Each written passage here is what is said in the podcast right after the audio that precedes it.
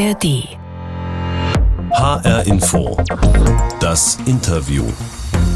Dieses Mal mit Susan Kades und einem Gast, der nicht gerade wenige Berufsbezeichnungen hat. Er ist Moderator, Kabarettist, Produzent, Schriftsteller, Comedian und Arzt.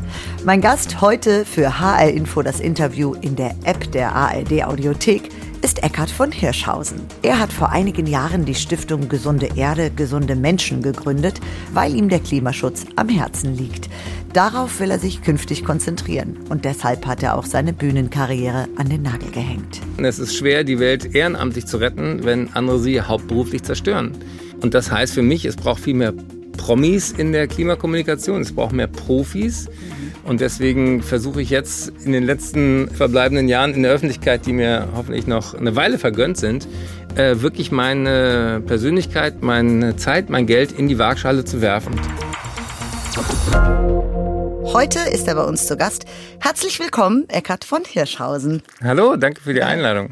Eckhard, wir haben uns auf das Du geeinigt. Schön, dass du da bist erstmal in Frankfurt deiner Geburtsstadt. Ja, richtig? ich bin tatsächlich in dieser Stadt geboren und meine ersten Schritte in Richtung Fernsehen habe ich tatsächlich auch beim Hessischen Rundfunk gemacht. Und einige Ah. Hörerinnen und Hörer werden sich noch an Service Gesundheit erinnern.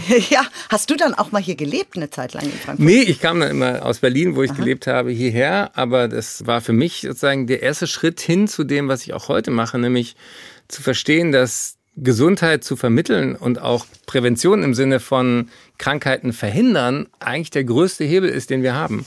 Und äh, das gilt für das Persönliche genauso wie für das Planetare. Ich bin ja jetzt mit Wissen vor acht Erde auch in der ARD mit diesem Thema planetare Gesundheit unterwegs und auch da gilt, Prävention ist die beste Medizin. Ich habe es ja eben schon kurz angedeutet, es ist gar nicht so einfach, dich mit wenigen Worten zu beschreiben, weil du einfach so viele Talente auch mitbringst. Arzt, Moderator, dann noch Kabarettist. Aber du hast dich jetzt kürzlich von der Bühnenkarriere verabschiedet. Fiel dir diese Entscheidung schwer? Ja, total. Ich mache das ja seit über 30 Jahren. Äh, wer mich aus dem Fernsehen kennt, kennt mich gar nicht wirklich. Denn auf der Bühne bin ich voll in meinem Element. Da habe ich seit meinem Studium auch parallel immer mit Zauberei, mit Kabarett, mit äh, auch Ensemble-Geschichten viel, viel Freude gehabt. Und ähm, ich habe äh, unterm Strich auch unfassbar viel Glück gehabt. Also ich habe äh, von den kleinen Theatern hier in Frankfurt, äh, in der Käse war ich, bis dann hin eben auch zur Jahrhunderthalle in Berlin in der Waldbühne. Also ich bin total dankbar auch für alle, die mal bei mir live dabei waren, die jetzt vielleicht zuhören. Die Fans haben mir total viel zurückgegeben und letzten Endes ja jetzt auch die Freiheit gegeben, ein neues Kapitel in meinem Leben anzufangen. Und das mache ich nicht, weil es mir keinen Spaß mehr macht, auf der Bühne zu sein, sondern weil ich das Gefühl habe, es gibt gerade wirklich einen planetaren Notfall und da nicht zu helfen wäre eine ärztliche unterlassene Hilfeleistung. Und du hast ja gerade gesagt, Eckert, dass du auf der Bühne eigentlich voll in deinem Element bist. Und das hast du ja auch tatsächlich viele Jahre lang sehr erfolgreich gemacht. Wir können ja mal eben reinhören, wie das so klingt, wenn du die Leute auf der Bühne unterhältst. Alt ist man erst dann, wenn man sich beim Schuhe zubinden fragt, was könnte ich noch erledigen, wo ich schon mal da unten bin. Das finde ich eine sehr gute Definition. Ich meine, ich möchte mich nicht beschweren, ich kann immer noch alles, was ich mit 20 konnte, aber halt nicht mehr am selben Tag. Und das merkst du so an Kleinigkeiten. Du, du, du, du wirst schusseliger, du gehst ins Schlafzimmer und weißt nicht mehr, was wollte ich hier. Und dann geht man zurück an den Ort, wo es einem eingefallen war. Und in der Küche fällt mir wieder ein, ach stimmt, ich wollte ins Bett. Soweit also ein kleiner Ausschnitt aus deinem Bühnenprogramm. Und jetzt, nach fast 30 Jahren, ziehst du einen Schlussstrich und beendest deine Bühnenkarriere. Du hast es eben schon kurz angerissen, aber vielleicht kannst du noch mal beschreiben, was für dich wirklich der Hauptgrund war, zu sagen, so, ich hänge jetzt wirklich das komplette Thema Bühne an den Nagel. Wir haben eine Jahrhundertaufgabe vor der Nase, für die wir weniger als zehn Jahre Zeit haben. Und so toll es ist, wenn Menschen zu mir kommen und äh, sogar Eintrittskarten kaufen und da mehrere tausend vielleicht an einem Abend sitzen, ähm, wir brauchen ein ganz anderes Verständnis, A, in der Öffentlichkeit, aber auch in der Politik. Es braucht viel mehr Vermittlung zwischen Wissenschaft, Zivilgesellschaft und ähm, deswegen habe ich verstanden, es ist schwer, die Welt ehrenamtlich zu retten, wenn andere sie hauptberuflich zerstören. Und das heißt für mich, es braucht viel mehr Promis in der Klimakommunikation. Es braucht mehr Profis, mhm. die Lobby, die weiter uns in den Abgrund reißt, vor allen Dingen eben die ganze fossile Energieerzeugung, die ist bestens organisiert, bestens finanziert. Die haben alle ihre Berater in Berlin rund um die Politik seit Jahrzehnten positioniert. Die Zukunft hat keine Lobby, die hat keine Anwälte. Und deswegen versuche ich jetzt in den letzten verbleibenden Jahren in der Öffentlichkeit, die mir hoffentlich noch eine Weile vergönnt sind, äh, wirklich meine Persönlichkeit, meine Zeit, mein Geld in die Waagschale zu werfen, um zu sagen, ey, wir haben die größte Gesundheitsbedrohung vor uns. Das ist nämlich alles, was durch die Klimakrise kommt. Mhm. Und erstmal denken die Leute, Hirschhausen, bleib doch bei deinen Leisten. Aber Gesundheit beginnt eben nicht mit einer Tablette oder mit äh, dem Kräutertee oder mit der mhm. Operation, sondern die Basis von Gesundheit ist Luft zum Atmen, Wasser zum Trinken, Pflanzen zum Essen, erträgliche Temperaturen und ein friedliches Miteinander. Und alle diese fünf Säulen sind in Gefahr. Genau, vielleicht kannst du noch mal kurz erklären, diese Klimaveränderungen, die zurzeit insgesamt auf der Welt zu beobachten sind. Hitze- und Kältewellen, Überschwemmungen, Wassermangel. Warum genau muss uns das Angst machen? Uns Menschen. Ja, wir haben lange geglaubt, das ist ein Problem von Eisbären und pazifischen Inselstaaten. Und uns in Europa geht das nichts an. Und erst recht nicht in Deutschland. Wir sind ja so reich, wir können uns da sozusagen weiter wie bisher verhalten. Und ich glaube, gerade, also 2018 war ja die erste große Hitzewelle. 2003 schon gab es 70.000 Hitzetote in ganz Europa. Andere Länder wie Frankreich haben dann Hitzeschutzpläne für auch die Zivilbevölkerung erlassen. Deutschland hat das total verpennt. Für viele ältere Menschen, die auch was am Herzen, an der Lunge, am Kreislauf schon haben, ist Hitze echt tödlich. Wir hatten im letzten Jahr im August eine höhere Übersterblichkeit durch Hitze als durch Corona. Worüber haben wir geredet? Immer nur mhm. über Corona. Ja. Was ich, glaube ich, besser kann als andere, ist zu erklären, warum diese verschiedenen Krisen zusammenhängen. Auf meinem Buch Mensch Erde, wir könnten es so schön haben, habe ich in der ersten Auflage einen etwas provokanten Sticker vorne drauf machen lassen, der heißt drei Krisen zum Preis von zwei. Was wie ein Sonderangebot klingt, meint hm. die Klimakrise, die Pandemie und das Artensterben hängen zusammen. Und wie hängen die zusammen? Wir hatten gerade über ähm, Luft zum Atmen geredet.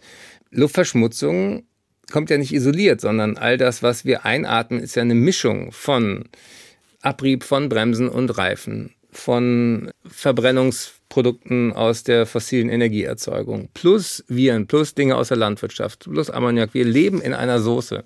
Mhm. Und ähm, man kann zum Beispiel zeigen, dass die Pandemie dort am schlimmsten gewütet hat, wo auch die Luft am dreckigsten war. Diese Dinge hängen zusammen. Mhm. Ein anderer Zusammenhang, der oft auch vergessen wird, ist, dass diese Pandemie nicht vom Himmel gefallen ist. Ich glaube auch nicht, dass es aus dem Labor kam, sondern die Beweislage heute ist, es ist von den Wildtieren auf uns übergesprungen. Und das ist ja nicht das erste Mal. Auch HIV kam von den Wildtieren. Das nennt man ja Zoonosen. Und 70 Prozent der Infektionen von uns Menschen kommen aus dem Tierreich. Und die Tiere machen uns ja nicht mit Absicht krank, sondern wir zwingen sie im Prinzip zu Kontakt mit uns Menschen, der in der Natur überhaupt nicht vorgesehen ist. Also ein, ein Tier in seiner natürlichen Umgebung würde sich immer von uns wegbewegen und yeah. sozusagen Social mhm. Distancing machen. Aber wenn wir ihnen ihre Lebensräume zerstören, wenn wir sie jagen, wenn wir sie auch noch lebend handeln und über die Welt schippern, dann dürfen wir uns nicht wundern, dass die krank werden und uns krank machen. Und das mhm. zum Beispiel finde ich ganz wichtig zu sagen, ey, wir könnten es schöner haben, wir könnten es viel gesünder haben auf dieser Erde und was kann ich als Person machen? Ich kann weniger Fleisch essen, weil das die Lebensräume der Tiere durch diese riesen Flächenbedarf von Futtermitteln einschränkt. Wir können uns international dafür einsetzen, dass Wildtierhandel endlich gestoppt wird. Und das Wichtigste ist, was kann ein Einzelner tun? Kein Einzelner bleiben. Organisiert euch, macht äh, mhm. ungewöhnliche Allianzen, macht euch schlau, macht den Mund auf. Und deswegen habe ich zum Beispiel eben auch inzwischen eine NGO gegründet, eine gemeinnützige Stiftung, gesunde Erde, gesunde Menschen, weil du kannst das nicht alles alleine machen. Und dieses Gefühl, was auch viele Hörerinnen und Hörer kennen, äh, werden, nämlich dieses, boah, ey, noch eine Krise und ich kann nicht mehr und ich bin mhm. schon im Alltag überfordert. Ja, ja, ja. Das ist ja ein riesen Hemmschuh, äh, überhaupt ins Tun zu kommen. Und deswegen freut es mich auch mit dir heute hier zu sprechen, mhm. weil es braucht engagierte Leute, die andere mitreißen können. Werden die Generationen, die nach uns kommen, gesundheitlich noch mehr Probleme haben? Ja, total. Also ein Kind, was heute geboren wird, hat mhm. ja theoretisch die Chance, 100 Jahre alt zu werden, gerade ihr, mhm. ihr Frauen. Männer sterben immer noch ein bisschen früher. Mhm. Aber eigentlich könnten wir die gesündeste Generation aller Zeiten werden. Mhm. De facto ist dieses Kind maximal bedroht. Zum Beispiel wird ein Kind, was heute geboren wird, siebenmal mehr Hitzewellen erleben als unsere mhm. Generation. Mhm. Ähm, dieses Kind ist massiv bedroht durch invasive Arten, die zum Beispiel Allergien auslösen. Ja? Äh, wir haben inzwischen Vektoren. Auch im süddeutschen Raum gibt es inzwischen asiatische Tigermücken, wie der Name schon sagt. Gehört hier nicht hin. Ich bin ja. Berliner in Berlin gibt es jetzt das Westnil-Virus. Ja, wir werden Malaria, Chikungunya, andere Erkrankungen wieder inmitten in Deutschland haben. Und das ist alles nicht lustig. Und deswegen mhm. passt für mich eben auch nicht mehr dieses Image, was ich ja lange hatte, sozusagen der lustige Doktor mit der roten Nase und der Bühnenkarriere. Mhm. Wir haben so ernste Themen, dass ich gar nicht mehr die Erwartungen wecken will, in jedem dritten Satz kommt wie die Pointe und ach, ist alles nicht so schlimm. Nee, mhm. als Arzt habe ich gelernt, erstmal die Diagnose klären und dann über die Therapiemaßnahmen reden. Und mhm. das heißt also, die, die Gesundheitsgefahren, die auf alle zukommen, viel mehr natürlich auf Menschen im globalen Süden, die weniger Ressourcen haben, sich dagegen zu schützen, als wir in Deutschland, aber auch eben in Deutschland, siehe Ahrtal und so weiter. Mhm. Diese Gesundheitsgefahren werden wir nicht mehr mit den Mitteln der Medizin bekämpfen können. Und deswegen gibt es eben diese Idee von Public Health, von Global Health, von Planetary Health. Das gibt es noch nicht richtig auf Deutsch. Also die, das öffentliche Gesundheitswesen, das klingt immer so angestaubt. Aber dieses Gefühl von globale Gesundheit betrifft uns auch hier. Das ist neu und das ist wichtig. Und deswegen freue ich mich, dass wir darüber reden. Was würdest du dir wünschen? Also wie können wir denn besser und gesünder auf dieser Erde leben? Wenn du einen Wunsch hättest, vielleicht auch an die Politik, wie würde der lauten? Jahrelang hat man uns eingeredet, du musst bei dir anfangen geh einkaufen mit dem Jutebeutel. Das bringt nicht so wahnsinnig viel. Jute-Politik brauchen wir. Wenn ich äh, von Frankfurt nach Berlin fahre, dann darf es nicht sein, dass der Zug teurer und umständlicher ist, als zu fliegen. Mhm. Ja, ähm, das ist eine politische Entscheidung. Ja, wir brauchen eine Alternative für die Mobilität. Wir müssen ganz, ganz schnell runter mit den Emissionen. Wir könnten sofort mit einem hohen Preis für CO2, fürs Dreckigmachen der Erde, äh, die Wirtschaft dazu motivieren, ganz, ganz anders die Ehrlichkeit der Preise voranzubringen. Im Moment sehe ich im Supermarkt nicht, was ein Produkt tatsächlich im Rucksack trägt. Mhm. In dem Moment, wo ich das sehen würde, entscheiden sich Menschen anders. Mhm. Zum Beispiel eine Gemüsesuppe hat ein Zehntel von dem CO2-Rucksack wie eine Fleischsuppe, Fleischbrühe. Wenn ich das weiß, kann ich mich fragen, schmecken mir die wirklich zehnmal so gut? Nö, ab und an vielleicht, aber muss ja nicht so oft sein. Mhm. Oma hatte Sonntagsbraten, einmal in der Woche Fleisch, alles okay, aber du brauchst es nicht jeden Tag.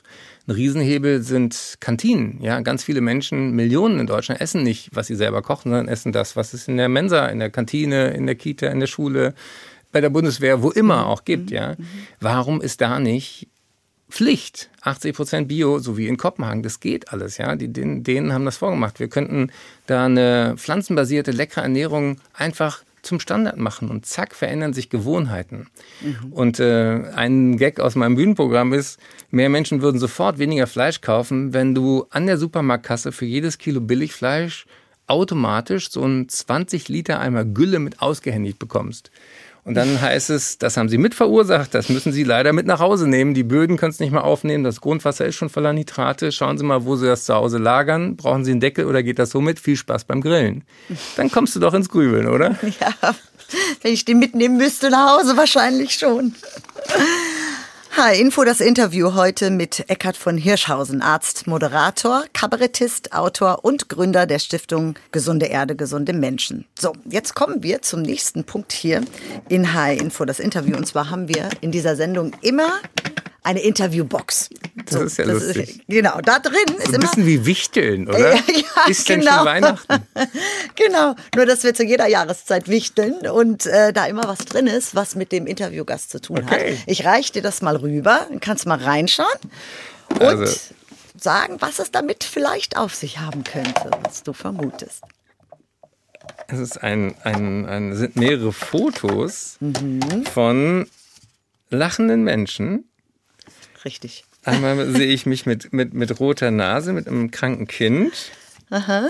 Ich sehe einen Schimpansen. Der auch lacht. Der auch lacht. Das, äh, das ist ansteckend, weil wenn man Menschen sieht, die, die lachen, dann äh, macht das was mit einem. Genau. Was es mit einem macht, pass auf, ich gebe dir noch was, was in dieser Box drin ist, äh, was du jetzt nicht direkt siehst, aber was wir mal einspielen.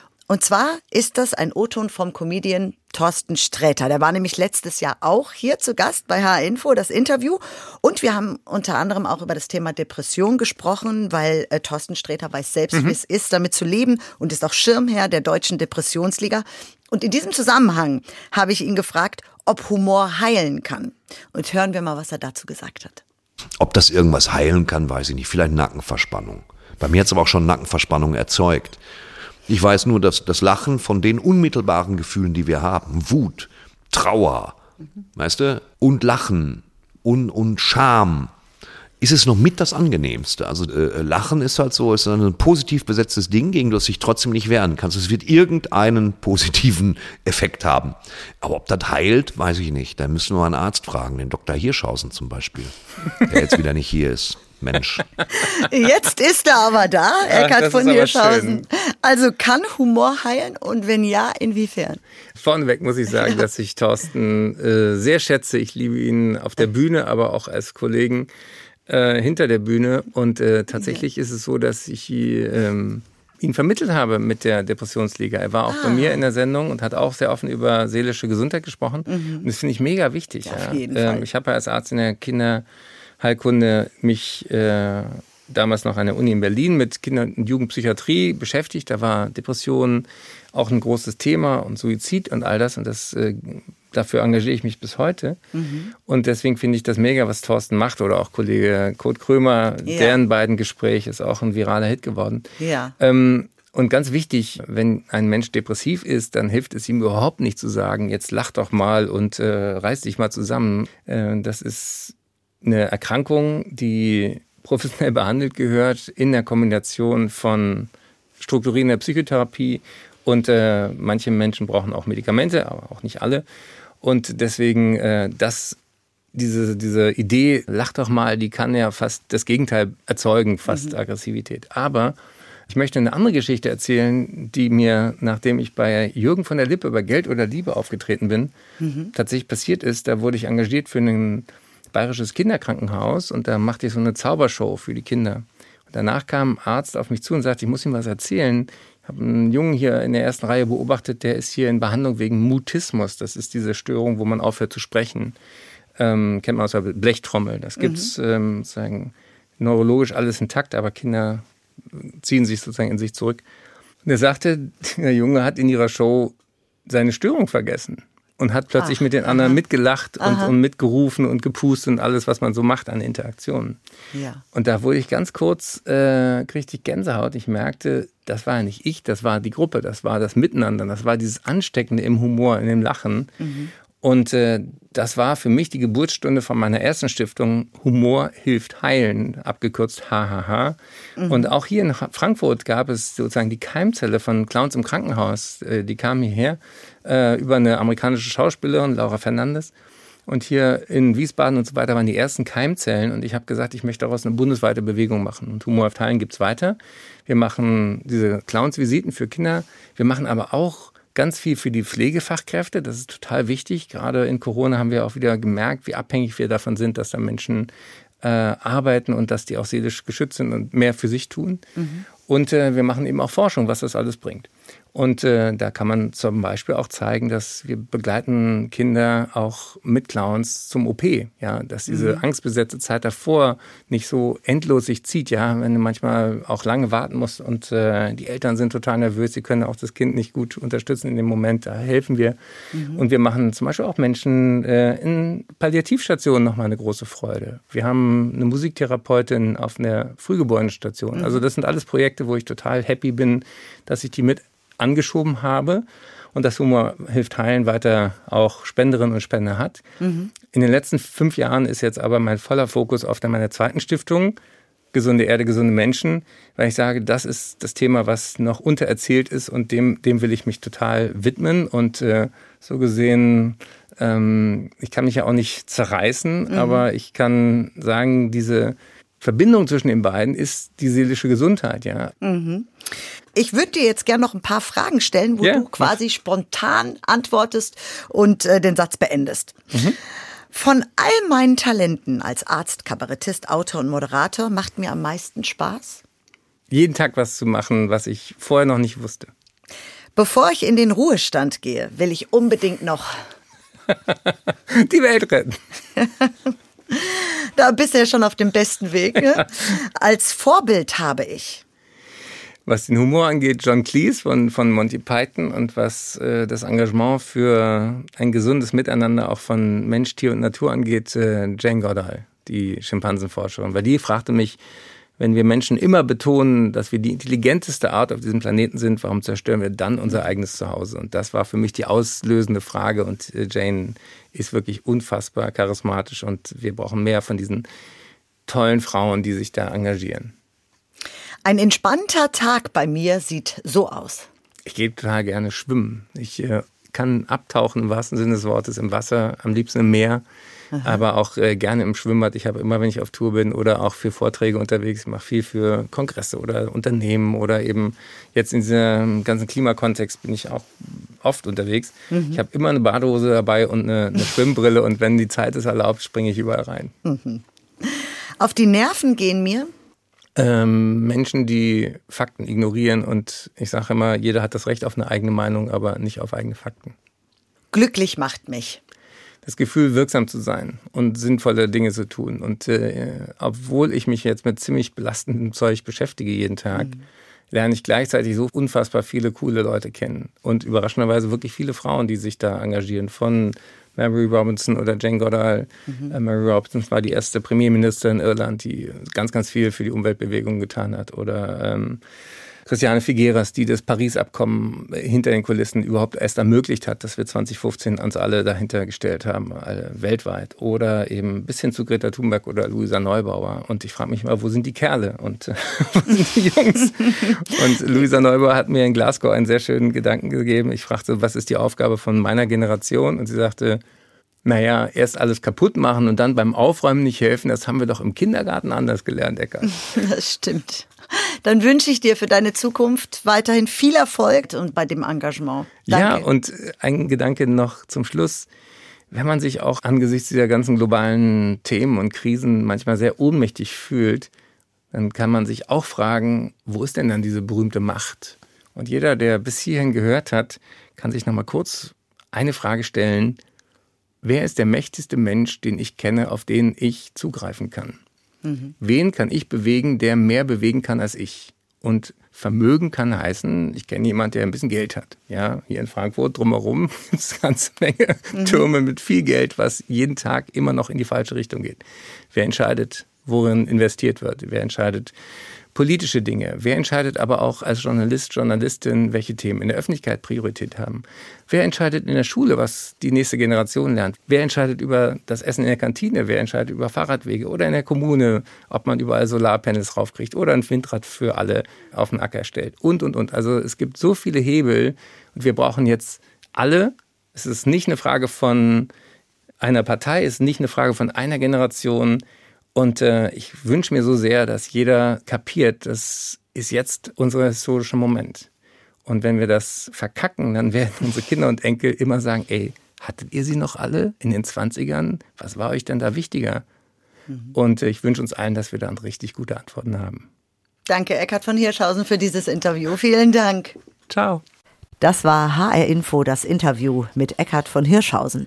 Er hat seine Bühnenkarriere als Kabarettist beendet und widmet sich nun vollkommen dem Thema Klima.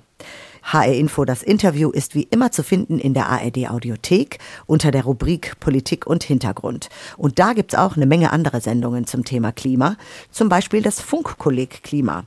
Hier gibt's wissenschaftlich fundierte Antworten auf viele spannende Klimafragen.